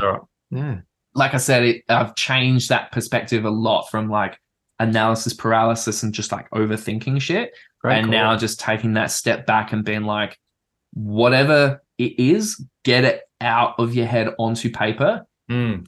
judge it once it's done. Like, don't actually Sure. question whether it's good or bad or whatever until it's finished. That's another Rick Rubin trick, that one. Yeah, that's really interesting. I like. Thanks for sharing that, man. That's a really cool story. Hmm. Um, I'm just reflecting on my experiences and situations. Like I'm, I'm very much like you, man. It's probably why we get along. Like I. I'm very analytical and stuff like that. Like my day job, and you know, is all about that. But um, Mm.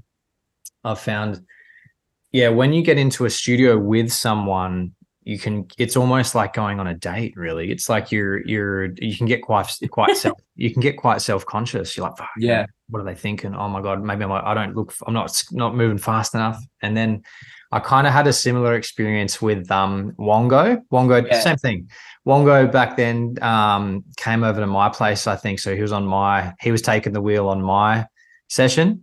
And Mm. he was so fucking quick, and I was like, "Damn!" Like he's Mm. not even like I. It was my shortcuts. He was just like, "Do do do do do do," you know. Um, and then lastly, you were saying that like um, you can think about it later. Mm. I've noticed I've I've finished an EP recently, and I finished the, the the next bunch of demos to follow that. And both, I'm pretty, I'm really happy with the lead singles. They're proper singles with a vocalist, and Mm. I did the vocals for the the other one. Yeah, yeah. But um, but to finish those, I had to remix both singles twice. Mm. Like, like the first one, I like, and it just kind of go. It's trying to. My point that I'm getting to is you've like you've just got to get it out and it Mm. and judge it after. Like Mm. you said, that's such a good, a really useful thing for producers, I think, because you can get so caught up with like, it's just not hitting the mark straight away. Like it's not Yeah. a banger already, and if it's it's just about getting the creative stuff down, right? Mm. And then like after I finished that first idea, I sat on it for a couple of weeks and I was like, look, it's just not doing the, the top line justice. And so I did it again. I did another remix, finished it from start to finish. And I was like, yeah, cool. Thought it was the one. And then I sat on it for a bit again and I was like, no, this is not hitting the mark. And then I did it again. And the third time took me, so it took me three attempts to get this right. But by then I was like, no, super stoked with that. So I think the, the take home message that I'm taking from it is like, just judge it after, be create as creative as you can, get all the stuff in there. You don't know what's going to be useful for the next project, and then it can still come to light. Yeah, definitely. I think my professional career has helped a lot with my mindset when producing. Like, I, I as I don't get enough time to write music these days, which is a bummer. But the the mentality shift that I've had because of my professional career. So mm. you know, there's this notion of what's called a MVP or a minimum viable product, and the business I work for is focusing a lot on that right now. So the idea is that rather than having this huge ambitious project where you're going to change the world, start with the minimum viable product. So start with the absolute minimum that you can do to call it a success and then develop it and build it over time. Mm. So that's a, a, project management kind of mindset, so to speak. And I've taken that approach with a lot more of my uh, songwriting as well. I it was funny. I realized I was already kind of doing it, but not being able to articulate what it really looked like. I guess so. Um, a, a good example, practically, is a song that I started the idea for when I was in Japan, mm. and it was I had like the basic drums, the melody, chords, bass line, like the basic core of it. So for like a house record, you could be like, I've got the drop, I've got the the hook, the melody, whatever it might be, but it's like it's an idea still. It's it's not a fully fledged song.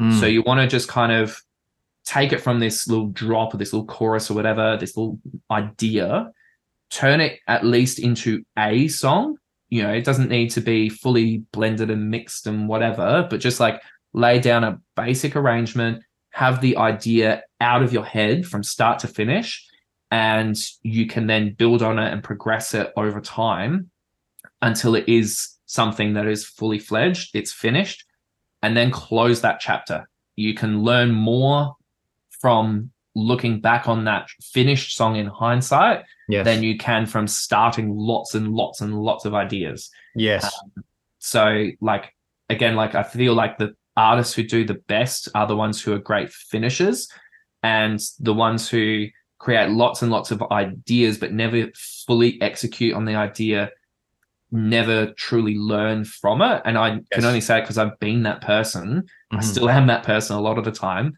but again i feel like i learn the most from the songs i've finished close the chapter on and move past, regardless of whether I've released them or not. Because that's, I think, another thing that people get quite caught up on is a really good song that they really like and they're really passionate about, and they feel like they have to release it to the world. They yeah. have to make sure that people see it. Yeah. Or the opposite is like, I'm going to stop working on this song because I don't think it's good enough because people won't like it. Mm. And it's like, that's not the point. The point is you have to like it and you have to finish the damn thing. then you can think about, okay, what do I do with this end product? Do I want to release it? Eh, maybe not. Uh, mm. If hmm. you do, great. Well, what avenue do I want to take for that? Am I going to release it independently? Am I going to send it to labels?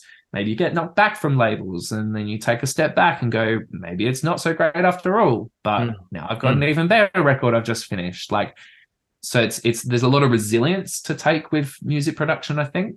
But again it's it's taking this approach of you know treating your end product as you know the thing that you judge not the not the process so to speak. Definitely. I mean you learn from doing mm. right?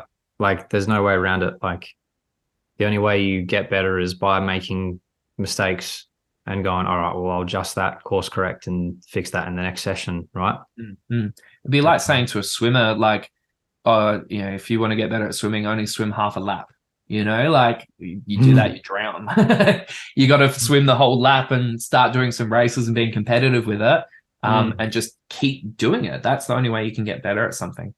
Definitely, because I find um, when speaking to well from my experience as well because we all started somewhere and you know you, you shit at the start right like mm. everyone's um and then speaking to a lot of because i'm mentoring as well like i uh, mm. speak to a lot of beginners um they're just not finishing stuff enough like they like you know sometimes they'll have maybe like three ideas and that's what they've written the last few months and i'm like mm.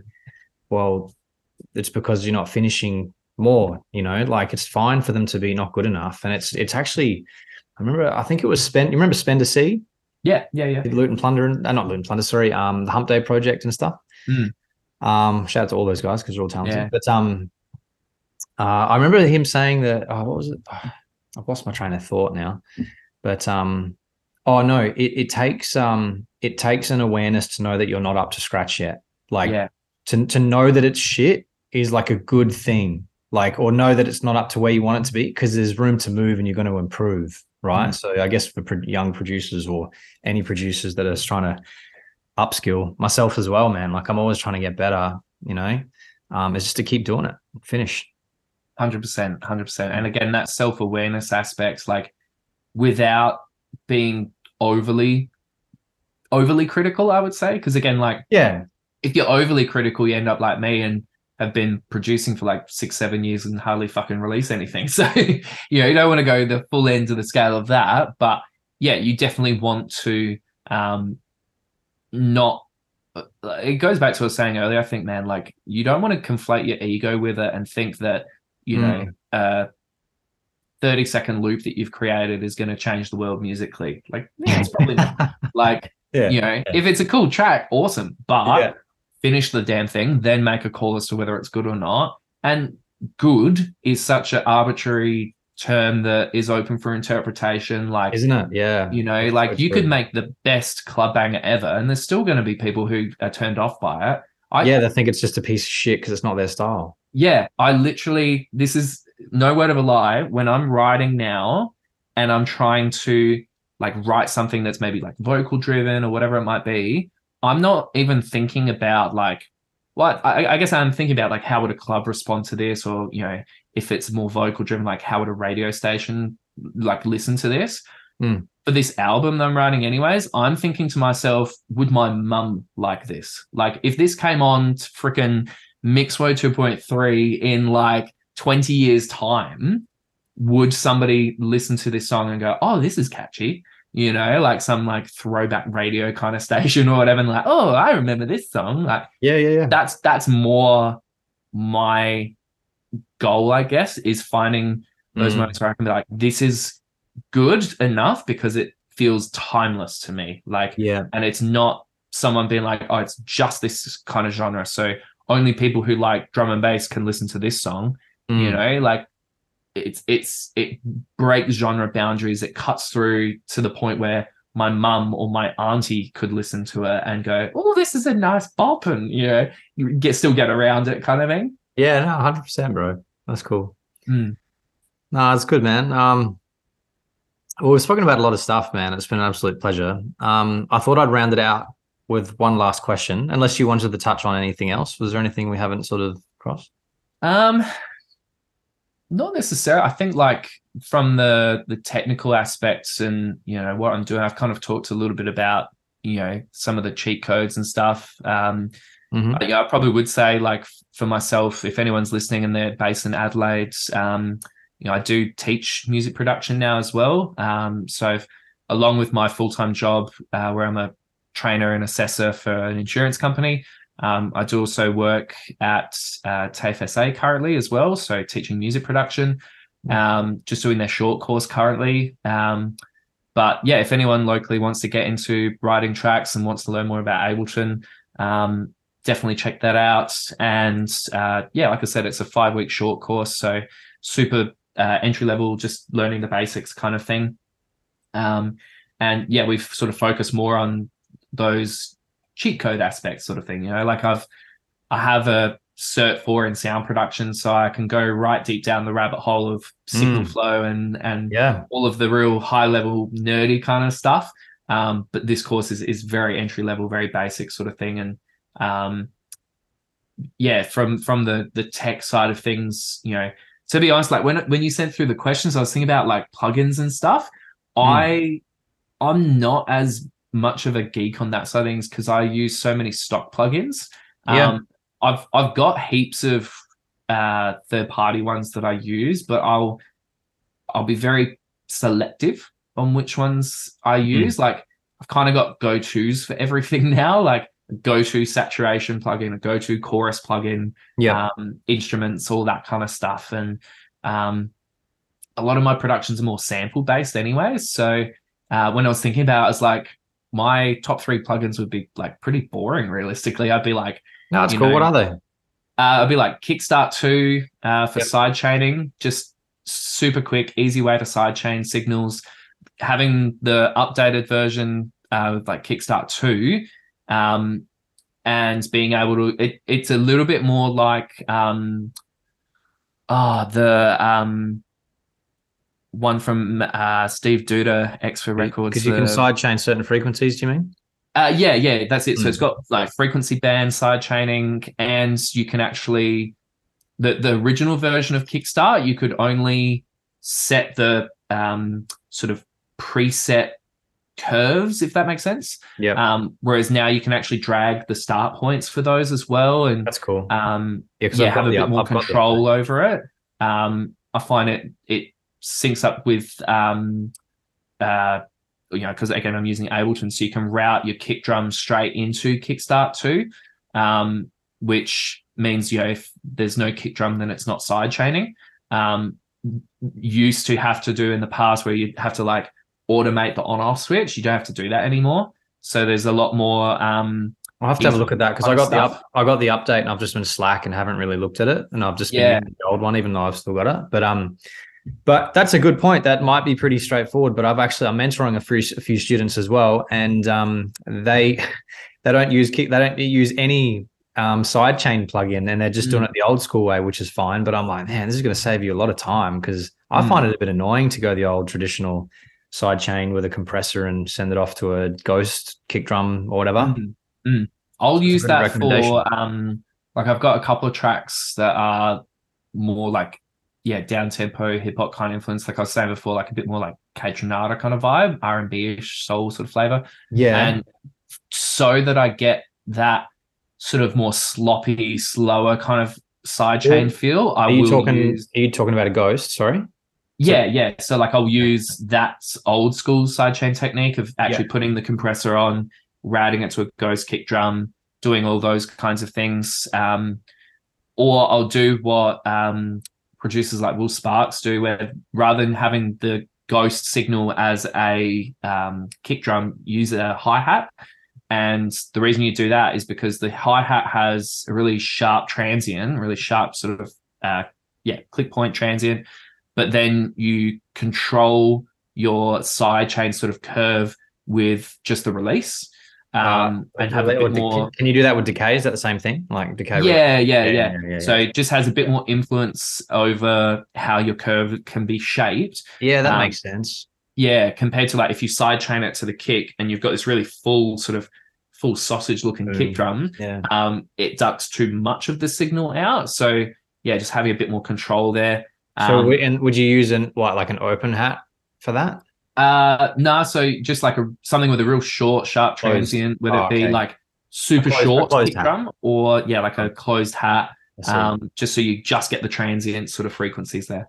Yeah, that's cool. I didn't think of that because I just last night I was just working on something like um the first genre that I've done that hasn't been four to the floor in like a couple of years, which was breakbeat, and Mm. um, I was like, shit, how the how do I sidechain this again? Like, Yeah. like because it was like dum dum dum dum dum or something like that, you know. And Yeah, um, and so I had to do it the old school way of like grab your compressor and send it to her. So I'll, I'll try that actually. yeah, yeah. What So, instances would you do that? Uh, is that beneficial for just so you have more control using it? Yeah, yeah. Having a bit more control and influence over the curve for those instances where um you want to yeah, I guess have the side chaining maybe feel a bit more sort of slower and a bit sloppier kind of thing. Hmm. Think of it as the way I think of it anyways is like if I wanted to make a track that sounded like a 90s style hip hop beat, well they didn't have, you know, volume shaper and Yeah, like that. They LFO tools old school side chaining techniques. So that's what I'm going to use to make my track sound like theirs, sort of thing. Um, Good call.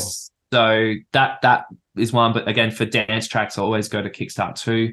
Um, I've also used a lot of um, I, I use the, the classic kind of stuff. Like I use um, uh, Ozone for you know mastering and stuff like that. I'll use yeah.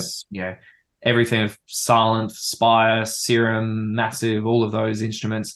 Ones that I've been using as my go-tos though that I do recommend checking out is um, uh, TAL or TAL.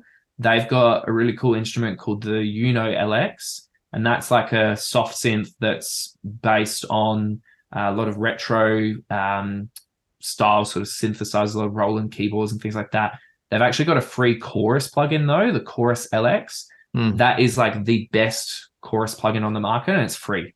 Um, it does crank the uh, volume of your track a little bit, but you just turn that down, and uh, the actual effect that it places on your track has this real rich warmth and sort of analog feel to it. Very Cool. 80s style chorus plugin. Super, super nice. Um, and the other one that I always go to What, what as was that called? Sorry, man. Uh, so it's the TAL or TAL chorus. Oh yeah, yeah, I've heard of that before. Um, and then the other one that has become a go-to for me uh, for distortion and saturation, it uh, is by a company called Kazrog, K A Z R O G, and Mhm. it's called True Iron. Yeah. It's uh, a saturation style plugin. Mm. I actually got the tip off on this uh, from a Facebook group I'm in um, that uh, Aussie producer Ivan Gough is in, Oh, yeah. and he posts in that all the time with like synths and stuff that he's been trying out and effects. And he mentioned this one. So yeah, the Kazrog True Iron, amazing saturation plugin, uh, based on like again a hardware sort of saturation uh, effect, and it has uh, has this mode uh, like morph mode is what it's called, Mhm. and it um, enables harmonic sort of morphing of your sound. So normally, like saturation, uh, it doesn't necessarily sort of stay harmonic, so to speak.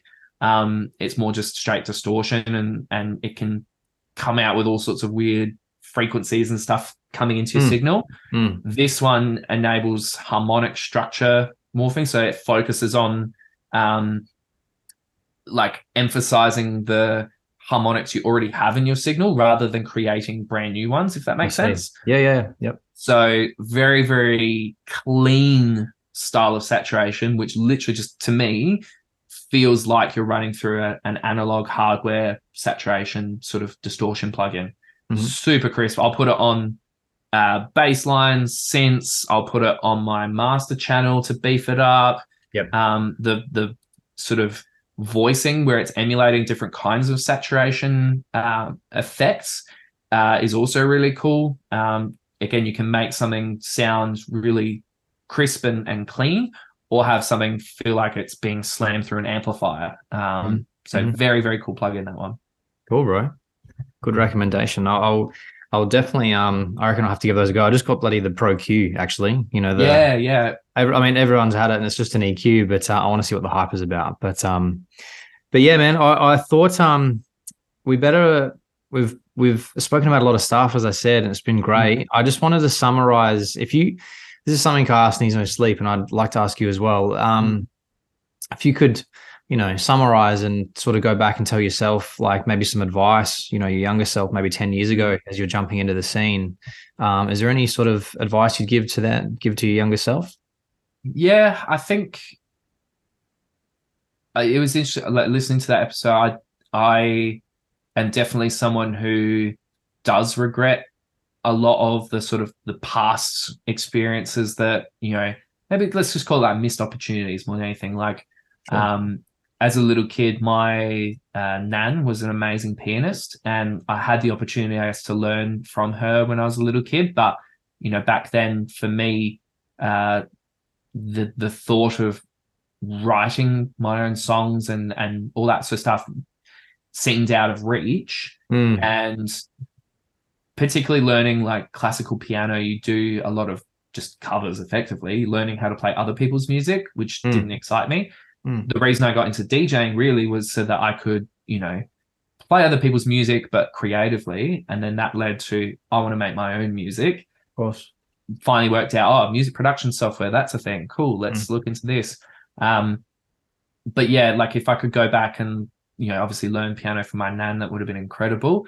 I think more so though once i started making music and entered into that kind of creative space um there there are ideas that still sit on my computer from like 2015-ish where i still know it's a really cool idea really cool hook really cool melody whatever mm. and I wish old or younger me had just bloody finished them. And again, I think it was because I spent a lot of time um, either just like goofing off with mates and and not spending enough quality time on music. Hmm. Um, mm. It was always just on the side kind of thing. Um, and again, just not releasing enough, like not actually finishing enough tracks. Um, so yeah, I've kind of had to learn the hard way. I think that um, the only way you can actually have success is by finishing stuff and releasing it and putting it out and being seen. So risk being seen, I guess, is is the thing. Like I learned a lot from and draw upon uh, this great Jim Carrey speech where he was talking at like a college or whatever. Oh, yeah. And he gave a lot of really insightful advice. But one of the statements that stuck out to me was risk being seen in all of your glory. And I love that as a as an idea. It's like it's mm-hmm. a risky thing and a daunting thing putting yourself out there to the world. Um, but yeah, I tell my younger self to not worry about that so much and just risk being seen, you know? Right, man. Yeah, 100%. Thanks for sharing that, man. That's a great call. Mm, um, pleasure. And you did mention learning the hard way. And I think, like, it's just, it's the best way to learn, isn't it? Uh, yeah. It's just a strong reminder to go, well, better do it, you know, differently next time. But no, it's cool, man. It's been an absolute pleasure having you on the podcast, brother. Um, it's been great to catch up, and um, I think I learned some stuff, you know, just through our conversation. So um, I really appreciate it. No, pleasure as always, man. And um, yeah, it's it's been an awesome trip for me, even as well, because um, people like yourself and and Mike and stuff like you are the guys who, when I first started DJing, I massively looked up to and respected, and um, would have been, you know, packing myself and nervous about you know interacting with in clubs or whatever. But um, being able to you know call you guys mates now is is you know if i told younger callum that he would have you know tripped out kind of thing. So yeah being on this podcast and chatting with you and hanging out and stuff's um, yeah absolute pleasure on my end man 100% brother um, you're welcome and I'm, I'm stoked to have you on man it's so good and um, congratulations again on the success especially lately Thank and, you. um, more to come. Hey, definitely. Here's hoping. I don't know what the next year will kind of look like with, um, you know, where I'll be going, what I'll be doing, all that sort of stuff with this competition win. But um, mm. The goal really is, you know, release this album, get it out to the world. Yep. Play all the tracks off it, um, and just keep putting tunes out. You know. Cool, bro. Yeah, well, anyone listening, man, hit up Lezen and um, follow his journey because um, he's bloody he's a talented producer and more to come, I reckon. More success for sure. He's hoping. Yeah. So on socials, um, Lezen Music, L E Z E N music. Hopefully, don't uh, spell that one out. uh, yeah. But yeah, that's me on all the socials, um, mostly on uh, Instagram and all of that. Um, but yeah, keep in touch. Uh, next single is coming out real soon. I'm just trying to sort out the distribution for that, so I haven't locked in a date, but mm-hmm. uh, it's coming in the sort of coming month, hopefully. Cool. And then I guess other people can just catch you on Fresh 92.7 as well on Fridays at 6 to 8, yeah? Yeah, yeah. So Adelaide time, you can stream us online uh, anywhere in the world. So if you are listening from overseas or interstate or whatever, um, tune in from the Fresh website, fresh927.com.au. Um, but if you're in Adelaide, tuning in 6 to 8 p.m. Friday nights. And uh, yeah, nothing but good vibes. That's it. Well, on that note, we'll leave it. We'll leave it at that. So, um, thanks, guys. You've been listening on the Music Maker podcast with Lezen, and we'll see you next time. You. Thank you for listening to the Music Maker podcast. If you liked the show, feel free to share this episode or leave a review. You can also personally reach out to myself on Instagram and let me know your thoughts at Flash89 Music.